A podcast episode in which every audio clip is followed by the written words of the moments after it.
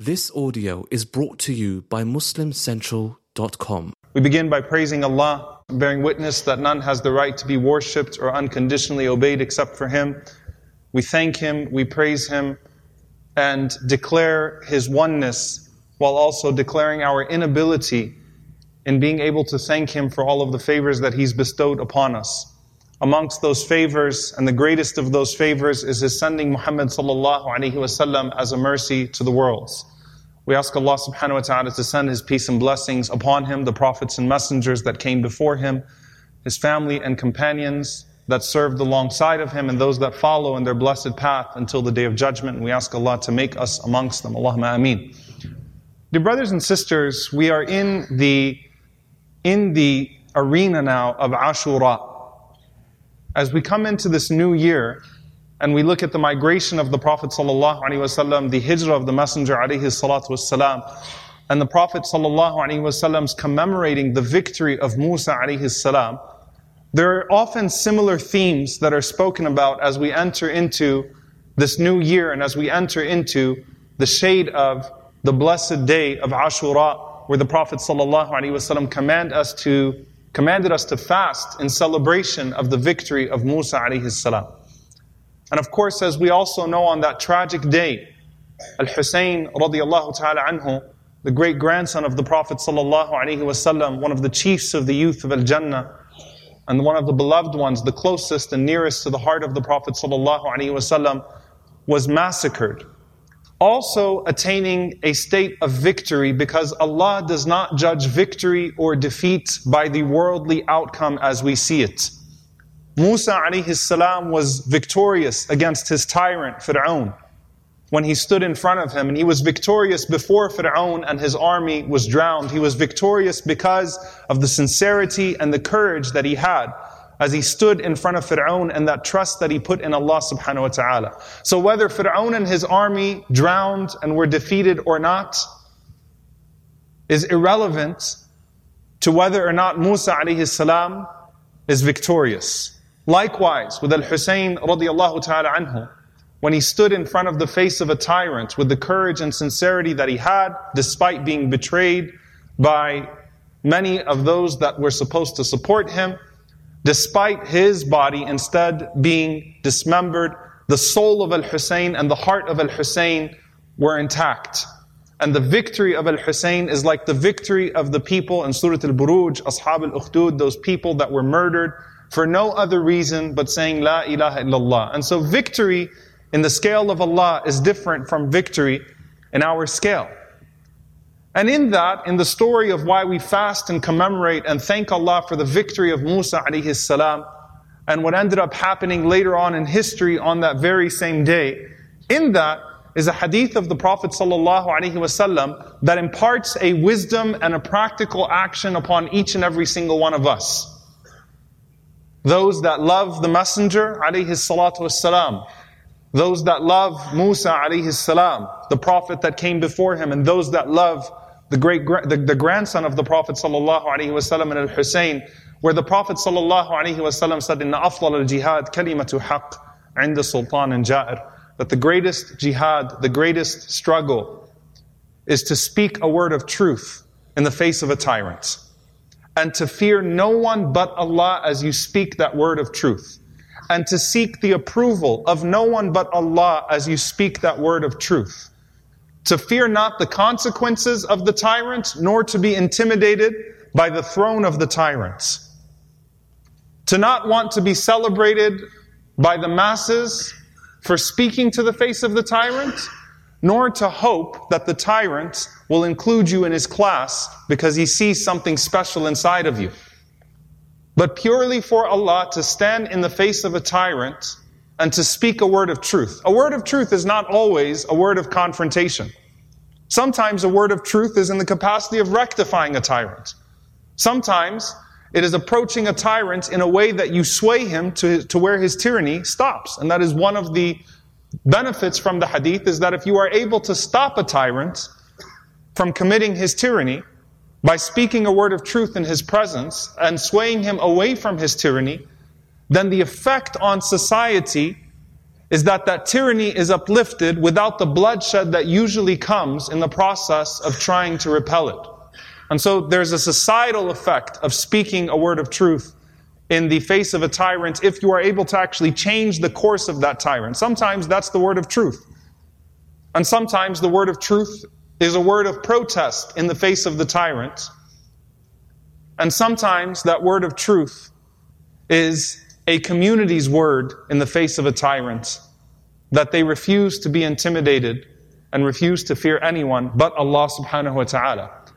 Now, typically, as is the case when you study heroes in any context, we disconnect them from ourselves because we cannot picture ourselves as Musa alayhi salam with a staff in his hand and his followers on the run behind him and the army of the greatest tyrant, and I don't say great in an appreciating way, but great in regards to the severity of his tyranny, running behind you with his army and his weapons, who has shown you his ruthlessness over years and years and years and years. We can't really imagine that scene. Now, of course, as fitna unravels, a lot of things that we couldn't imagine before are happening right now. And may Allah protect us and allow us to have stability and allow us to have firmness in our hearts, no matter what the circumstances around us are, and protect us from ever turning back on our heels in the face of something difficult. Allahumma ameen. But we can't really imagine that because it's too disconnected. And Hussein radiallahu ta'ala anhu, as he goes out and he takes that decision, and some of the Sahaba of the Prophet wasallam, not because they questioned the morality of Al-Hussein's action, but because they worried about him. They, they saw an unfavorable outcome. So trying to dissuade him not out of seeing him as taking a wrong path, but out of disagreeing with him on strategy and trying to protect him from that fate. We can't see ourselves in the position of radiallahu ta'ala anhu or those companions of the Prophet sallallahu alaihi wasallam that were so near and dear to him. So how do we connect ourselves to these stories? Well, for one, look at the other heroes in these stories. And sometimes they're not as notable. And there are different degrees. In the situation of Fir'aun, it was not just Musa alayhi salam that spoke kalimatu haq inda sultan and jar. It wasn't just Moses that said the word of truth. There's a series of events surrounding Musa alayhi salam, each one of them chipping away at Fir'aun. And one thing about every tyrant in history is that every tyrant is two things, both a narcissist and a coward. They can't take being challenged. They're intoxicated by their power, and their power is fully based upon material things, and anyone or anything that they deem as a threat to that is easily taken out with absolute cruelty and with absolutely no mercy. So Fir'aun is challenged by multiple people. Asiya radiallahu ta'ala anha wa alayha salam, that beautiful woman that woman of great faith who managed to perfect her faith, though she was married to the worst human being to walk the face of the earth. That means there's absolutely no excuse for you to say that I can't find iman or I can't find faith because, you know, my parents aren't that religious and, you know, it's, it's hard out here and, you know, we're in the West and the horrible West and the West is so corrupting. And if I lived in the East, the glorious East, where the Adhan is called, then I would be good. But here, astaghfirullah, social media, I can't, I can't resist the temptation. This woman was married to Fir'aun, in the palace of Fir'aun, in the comfort of being married to Fir'aun and in the palace of Fir'aun, has everything served to her on a platter, and not only manages to come to a place of belief, but the Prophet ﷺ includes her amongst those who perfected her iman, perfected her belief. And she spoke a word of truth in the face of Fir'aun. And what happened to her? His own wife. You know, think about this. Tyrants become hardened over a period of time. The more you kill, the more desensitized you get to killing. His own wife, who was a, a, a loyal wife, a lovely wife, a woman of high character and caliber that was not married to him for just a few years, for a very, very long time, throughout the childhood and life of Musa salam. Because she dare challenge his tyranny, he takes her to the desert, removes her clothes, ties her to ropes, pulling her in different directions, orders his bodyguards that would have previously been guarding her to whip her and lash her and torture her, dehydrates her, spits at her, curses her, and eventually orders that the guards dump a boulder on top of her that would shatter her body into pieces. But before he could do that, when she looked up to Allah subhanahu wa ta'ala and she said, Rabbi ibn li indaka baytan fil jannah. Oh Allah, build for me a home, a palace with you in paradise. And she said with you before she said the home, because the main thing she was seeking is the company of Allah subhanahu wa ta'ala. And this palace that I leave behind in this world is irrelevant because I seek a palace in Al Jannah. Allah subhanahu wa ta'ala took her soul from the body before the boulder actually hit the body. And the Prophet ﷺ said that the martyr sees Jannah at the very first strike. When pain is just starting to be inflicted on the martyr, Allah already shows them their place in Al Jannah. And when you see your place in Al Jannah, then nothing in this world can hurt you anymore. And so she escaped from this world, and her place is in the highest level of Jannah. One of the women who perfected her faith. There's another hero that we wouldn't have even known about had the Prophet ﷺ not smelled her perfume, not in this world. When the Prophet ﷺ was in the journey of Al-Isra wal Mi'raj, on the, on the night ascension, and he asked Jibreel alayhi salam, what is that incredible smelling scent in the room here? What do I smell? And it was not the oud of Isa alayhi salam. It wasn't Jesus, peace be upon him, or Moses, Musa alayhi salam. It was, oh, this is the hairdresser of the daughter of Fir'aun. Who? The hairdresser of the daughter of Fir'aun. Who is she? What's her story?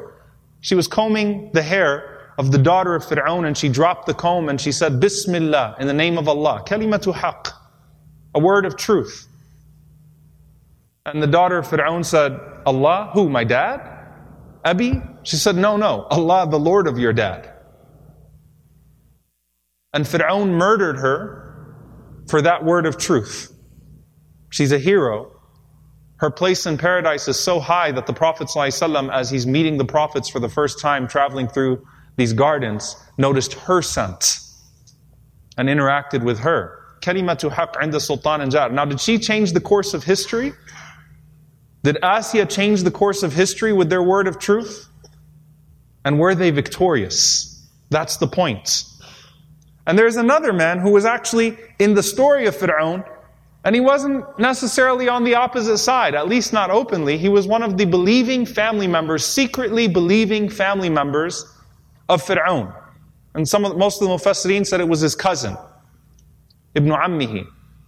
And when Fir'aun says, you know what, I'm just going to kill Musa salam and remove this cancer from society.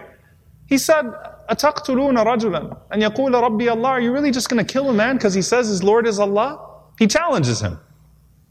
But he does it in the capacity of an advisor. Look, he says his Lord is Allah and he brought you some proofs. You're not, you're not doing yourself any favors. Now he wants to save Musa alayhi salam and save this message. But he can't tell Fir'aun, you tyrant, are you going to kill him? And his Lord is Allah. He says, will you kill him? And he says his Lord is Allah. He points to an injustice and the ineffectiveness of the tyranny of Fir'aun. In the midst of your craziness, you're actually going to hurt yourself. And you know what usually happens with tyrants? Is that they get too cute for themselves. And they end up self-inflicting harm because their egos rage so much that they no longer act with any semblance of sense. You really going to kill Musa alayhi salam? You're going to ruin it for yourself. Then everyone's going to say that Musa alayhi salam is upon the truth. He's a hero. He's also kalimatu haqq the sultan and ja'ir. There's something he was seeking from Allah. Now, Fir'aun, as crazy as he is, could have looked at him and say, what did you say to me? Did you see what I did to my wife? You think because you're my cousin, I'm going to spare you? But the man did what he thought he could best do to steer Fir'aun clear of his tyranny and challenge him. Kalimatu haq inda sultan and ja'ir. There's something to relate in these different places when there is tyranny around you, when there is injustice around you. What role can I play for Allah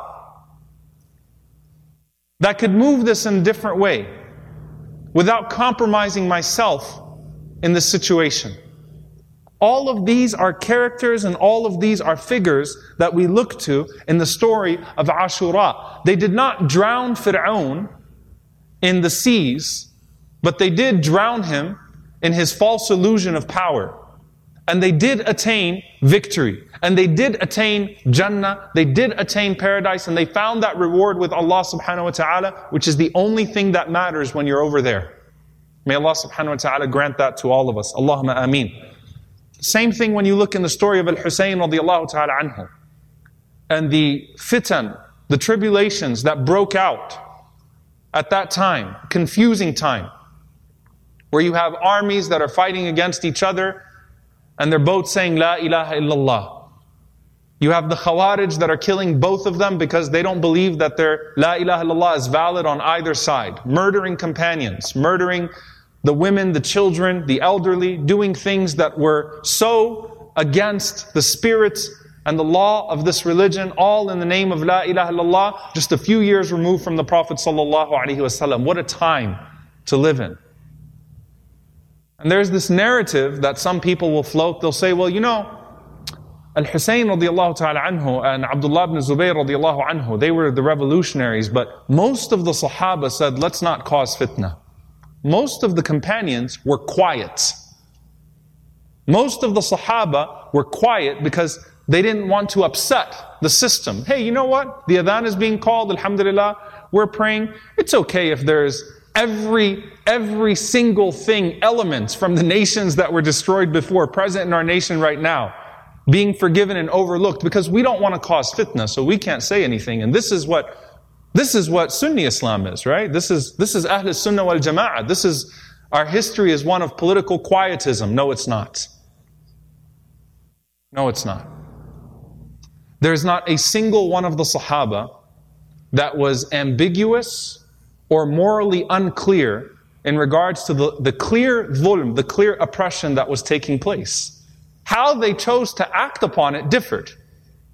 But none of them were ambiguous. Last week the Imam spoke about Al-Abadila, Abdullah bin Mas'ud, radiallahu who was the only one who passed away in the time of Uthman radiallahu ta'ala anhu. He passed away before these things happened. But you had Ibn Abbas radiallahu anhuma, Ibn Umar radiallahu anhuma, you had Abdullah ibn Amr ibn al-As radiallahu anhuma. You had Abdullah ibn Zubayr radiallahu anhuma. You had these schools, these giants, these mountains from the deen. And each one of them dealt with the trials and tribulation in a very different way. None of them, however, could be confused for being mouthpieces for the zalim of their time, for the oppressor of their time. Not a single one of them had an unclear position as to where they stood on the tyranny that was taking place in front of them. Now Abdullah ibn Zubayr radiallahu anhu rose up and he established the Khilafah. He fought and he was murdered and massacred. And some will say, well, Abdullah ibn Umar anhu said, I want no part of that. He's not challenging the tyranny of the time because he didn't want to cause fitna, right? But there's not a single person in Mecca or Medina that didn't know where Abdullah ibn Umar anhuma stood on the tyranny of Al-Hajjaj. Not a single person thought for a moment, you think he's okay with this? Not a single person would walk up to Ibn Umar radiallahu and say, will you condemn the tyranny of Al-Hajjaj? How he just massacred companions of the Prophet sallallahu alaihi wasallam. Anas ibn Malik, and the great tabi'i, Sa'id ibn Jubair, massacring people ruthlessly. Ya ibn Umar, you have anything to say about this? Astaghfirullah, just read Quran. That's not what he did. And subhanAllah, in the perfection of Allah's wisdom, each one of these people, by the way, actually challenged the tyrant in a different way. The fact that Ibn Umar did not take up arms against Al-Hajjaj, though he clearly condemned him, called him a tyrant, actually drove Hajjaj out of his mind. It actually drove him crazy. Abdullah ibn Zubayr was easy. He picked up a sword. We pick up a sword. We're ruthless. We have no ethics whatsoever. We'll bomb the Kaaba if we have to. Take this great companion of the Prophet ﷺ and make an example out of him. Abdullah ibn Umar radiallahu anhuma, who's often scapegoated by people who become mouthpieces for tyrants and says, well, he was different from Ibn Zubayr. You know what Ibn Umar radiallahu anhuma would do? He would call Al-Hajjaj in his face and in front of the public, Adu Allah, the enemy of God. Al-Hajjaj was giving a speech. He was a tyrant of his time. He was giving a speech after murdering Ibn Zubayr. And Umar, Abdullah ibn Umar condemned that, spoke about it. And as he was giving a speech, Abdullah ibn Umar radiallahu ta'ala anhu calls out to him in front of people. This is in Hajj time. The Hajj right after he does that. He says, Ya adu Allah, kharrabta bayt Allah, O enemy of Allah, you have ruined the house of Allah. La an nasma'ak. We don't want to hear anything that you have to say. So hurry up and wrap it up. That's Abdullah ibn Umar, supposedly ambiguous on his political moral clarity. Now, Abdullah ibn Umar did not think it was wise for people to fight the way that Ibn Zubayr was fighting and in those moments against Al-Hajjaj because he would just wipe them out the way that he wiped out those that came before them. But it drove Hajjaj insane. Hajjaj complained to Abdul Malik ibn Marwan. He said, uh, Shaykhan qad kharif, this crazy old man. He was 80, Abdullah ibn Umar was 86 years old at the time. 86 years old. He's not a young man anymore. He said, this 86 year old man is driving me insane. I want to take him out. Abdul Malik ibn Marwan said, don't you dare. And he said, and by the way, in Hajj, people will respect him, they won't respect you. Don't mess with that. Hajjaj comes and he's technically in charge of Hajj, but guess what? The people's hearts all went to Ibn Umar, so people kept surrounding Abdullah ibn Umar, asking him questions about the fiqh of Hajj, following his lead, even though he's not the head of state. But that was the position he commanded amongst his people, and that drove Hajjaj out of his mind. Because he's a tyrant. And a tyrant a, has a huge ego. He's a narcissist. So Al-Hajjaj orders for someone to poison an arrow and to poke the foot of Abdullah ibn Umar radiallahu anhuma. So that he would die in a way similar to the way that 20 something year olds have heart attacks in Egypt these days. He would die in a way that people would be able to say, maybe he just got sick. Maybe something happened that we don't understand. And so Abdullah ibn Umar in Hajj, and by the way, Ibn al-Musayyib says that Abdullah bin Umar made dua that Hajj to die a death of shahada, to die as a martyr. Allahu Akbar. He'd seen all of his companions massacred in these ways. He saw Al-Hussein radiallahu ta'ala anhu. And he grabbed Al-Hussein before that and he said to him, you are more beloved to me than myself. And Hussein was murdered. Ibn Zubayr was murdered. He's losing people around him. And he asked Allah in Hajj that year that Allah would grant him a death of a shaheed, the death of a martyr, like his father and his companions and others around him. And he was poked by that arrow, by that spear, and he's poisoned. And as he was in his bed, Hajjaj came to visit him, seemingly concerned about him. And he said to him, uh, how are you? He says that I'm, I'm here to check on, check on you. And he says, Wallahi, whoever killed you, I'm going to kill him. Ibn Umar looks at him and says, I doubt that because it was you. But he tried to posture, like, I can't believe someone did this to you, and I swear that I will avenge this. And no way, this can't happen. 86 year old man, the beloved one of the Prophet, ﷺ, the, the living sunnah of the Prophet. ﷺ. He said, I doubt it because you are the one that killed me, and so I doubt that you're going to kill yourself. Abdullah ibn Umar ta'ala anhuma died the death of a martyr in Hajj. In fact, because it was still in the days of Mina that he actually passed away. And he said on his deathbed that I only regret three things. He said, the only thing I'm going to miss from this dunya are the long days of fasting and getting thirsty in the afternoons. Those days of siyam, when you're fasting and you're getting thirsty during the day for the sake of Allah subhanahu wa ta'ala. Those long nights of tahajjud when your feet start to hurt as you stand up in front of Allah. And he said, وَأَنِّي لَمْ أُقَاتِلْ That I did not fight against that oppressive army. He actually regretted it. He wished he would have done more. But you could argue looking back that what Abdullah ibn Umar ta'ala anhu did was as effective and that all of these different companions played a different role in the story of maintaining a sense of moral clarity in that society. Kalimatu haqq inda sultan and ja'ir was something that they all did. A word of truth in the face of a tyrant. No one was an exception to that rule. And so in this situation, what is the reward of kalimatu haq inda sultan and ja'ar? What is the reward of speaking a word of truth in the face of a tyrant? Number one, sometimes it can be the worst thing that you could do because the Prophet ﷺ mentioned one of the first three to be thrown into hellfire is a man who thought that he was a martyr or who people thought was a shaheed.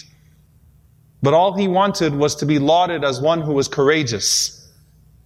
And Allah tells him, You got that. The people said you were courageous. You wanted that to be said and it was said, but there was no Allah in this equation. Speaking the word of truth in front of a tyrant is when there is full trust in Allah subhanahu wa ta'ala as you do so, seeking no one's approval except for the approval of Allah subhanahu wa ta'ala, having no fear of the person in front of you because they are not Allah subhanahu wa ta'ala, who in fact is the one who is bestowed with infinite power. That's kalimatu haqq inda sultan and ja'ir. And a person that builds himself up to that point to be able to say something like that in the face of a tyrant, you know why he's good at doing that or you know why he can do that? Because that person has been looking at the tyrant in the mirror for their entire lives and doing jihad against that tyrant. That tyrant is yourself. For the sake of Allah subhanahu wa ta'ala. That's the most difficult person to look at. The one in the mirror jihadun nafs, and to strive against yourself for the sake of Allah, not because other people notice things about you, but because you notice things about yourself, and to work to fight all of those things inside of you, to remove those impurities for the sake of Allah subhanahu wa ta'ala. And so you've already challenged the tyrant before, and that tyrant was far greater than the one that you're challenging right now. From the same place, the same motivation.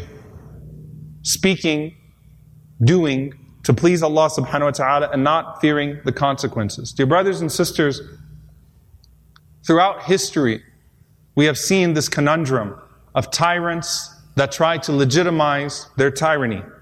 Some of them, especially in the Muslim, in our Muslim history, try to appropriate scholars to do so. And almost all of them have been successful at appropriating a scholarly class to be able to do so. And one of the beautiful things about Al-A'imma al-Arba'a, the four Imams, is that all four of them resisted to become mouthpieces for the tyrants of their time.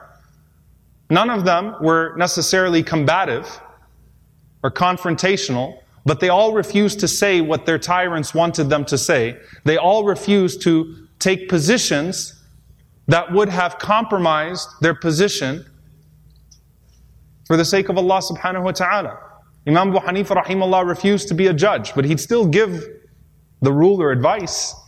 Imam Malik rahimahullah refused the same thing, but they said to Imam Malik rahimahullah, he said, look, we'll hang the muwatta in the Kaaba. He said, no, no, you don't need to do me any favors. I don't want anything from you. I want to be able to do my thing, teach the religion, and this is what will happen. Imam Ahmad rahimahullah, we know what happened to him. Imam Shafi'i rahimahullah was spared from the majority of it because he lived in Egypt at that time when things were really heating up in Iraq. So he was spared from the majority of it. The point is, is that People know, tyrants know that the, the, the worst type of languaging that they can use is religious languaging to quiet down that voice of haqq. Because if you can make it haqq to be silent in the face of batil, and you can guilt people by telling them that this is actually what the Quran and Sunnah tell, tell you what to do, then all sorts of crimes can happen because there is no cover like the cover of Allah's Word.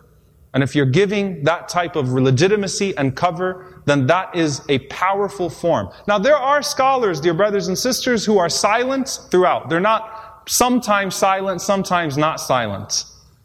They teach tafsir, they teach hadith as if nothing else is going on in the world, never for or against. They do their thing, they refuse to become mouthpieces and legitimizers for tyranny. They just shun the entire thing. Good for them. That's not sinful. The problem is when your silence is selective. When you reserve strong words against people of haqq, people of truth, and you only use silence with people of batil, with people of tyranny. And in this day and age, every single one of the brutal regimes that exist in the Muslim world employs a scholarly voice or a scholarly class to legitimize their crimes. And it is so threatening to even make dua for unity. Sheikh Salman al-Uda is in prison in Saudi Arabia because he made dua that Allah unites the Muslims. That's why he's locked up and on death row. Because he made dua for islah. He made dua for the unity of hearts. And there are scholars upon scholars loading prisons in the Muslim world, not because they say anything that's controversial, but because they refuse to sing the praises and anashid for dictators and tyrants that violate systematically the word of Allah subhanahu wa ta'ala and the rights of the people. It's a horrific situation. We ask Allah to protect us and to protect our children in this way. So here's what I want to come to in conclusion. What is the station? What is the reward of a person when they speak these words of truth in the face of tyrants, whether they're in their locality or overseas, wherever they are? The Prophet ﷺ said, Sayyid al-Shuhada'i Hamza. The chief, the master of all shuhada, the master of the martyrs is Hamza radiallahu ta'ala anhu.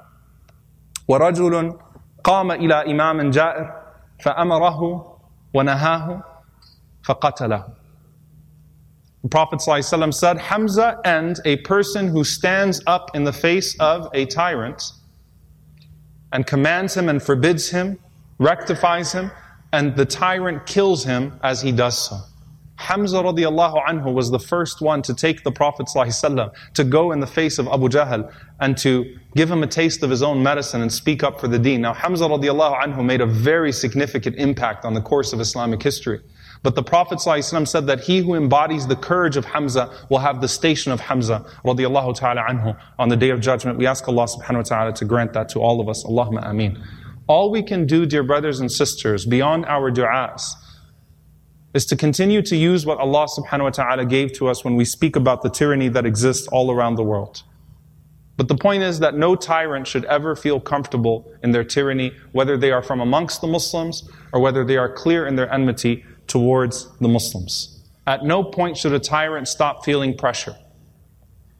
And on that note, on September 22nd, the butcher of Gujarat, a man who is delighting in the fascism around the world today, with an enabler here in the United States, a partner in Benjamin Netanyahu named Modi is coming to Houston to a sold out crowd of 50,000 people that are going to welcome him.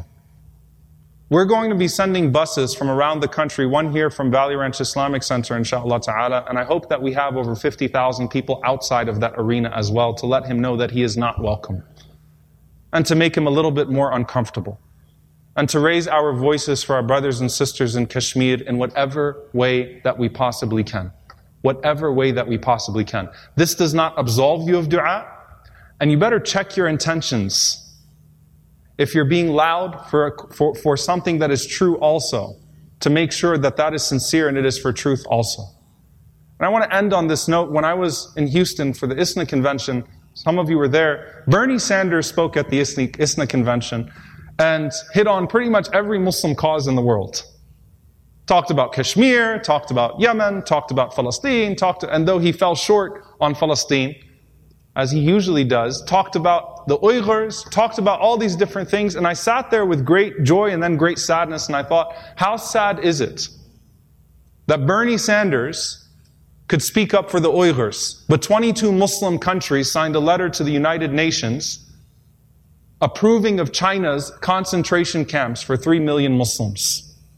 And I don't need to start listing those countries. A day after 37 non-Muslim countries, and I use non-Muslim and Muslim here loosely, sent a letter to the United Nations calling for sanctions on China for their treatment of Uyghur Muslims. That that same night, and I'm going to be very blunt here because we know that there are certain governments that are so open in their enmity towards the Muslims from amongst the Muslim world that will celebrate Modi and give him medals and parade him around.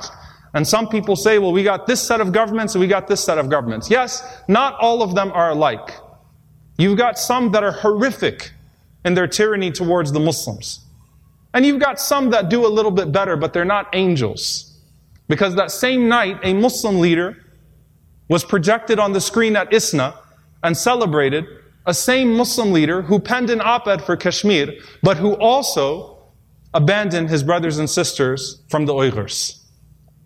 Don't give a pass to that garbage. Don't make this a Pakistan-India issue, by the way. There are no ish, there are no leaders here that are completely clean in this situation.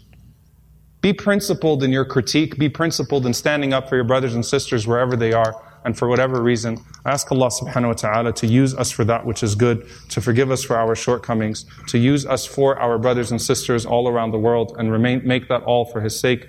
I pray that Allah subhanahu wa ta'ala liberate our brothers and sisters in Kashmir and Palestine and from the Uyghurs and from the Rohingya and wherever they may be. Allahumma ameen. أقول قولي هذا واستغفر الله لي ولكم ولسائر المسلمين فاستغفروا إنه هو الغفور الرحيم.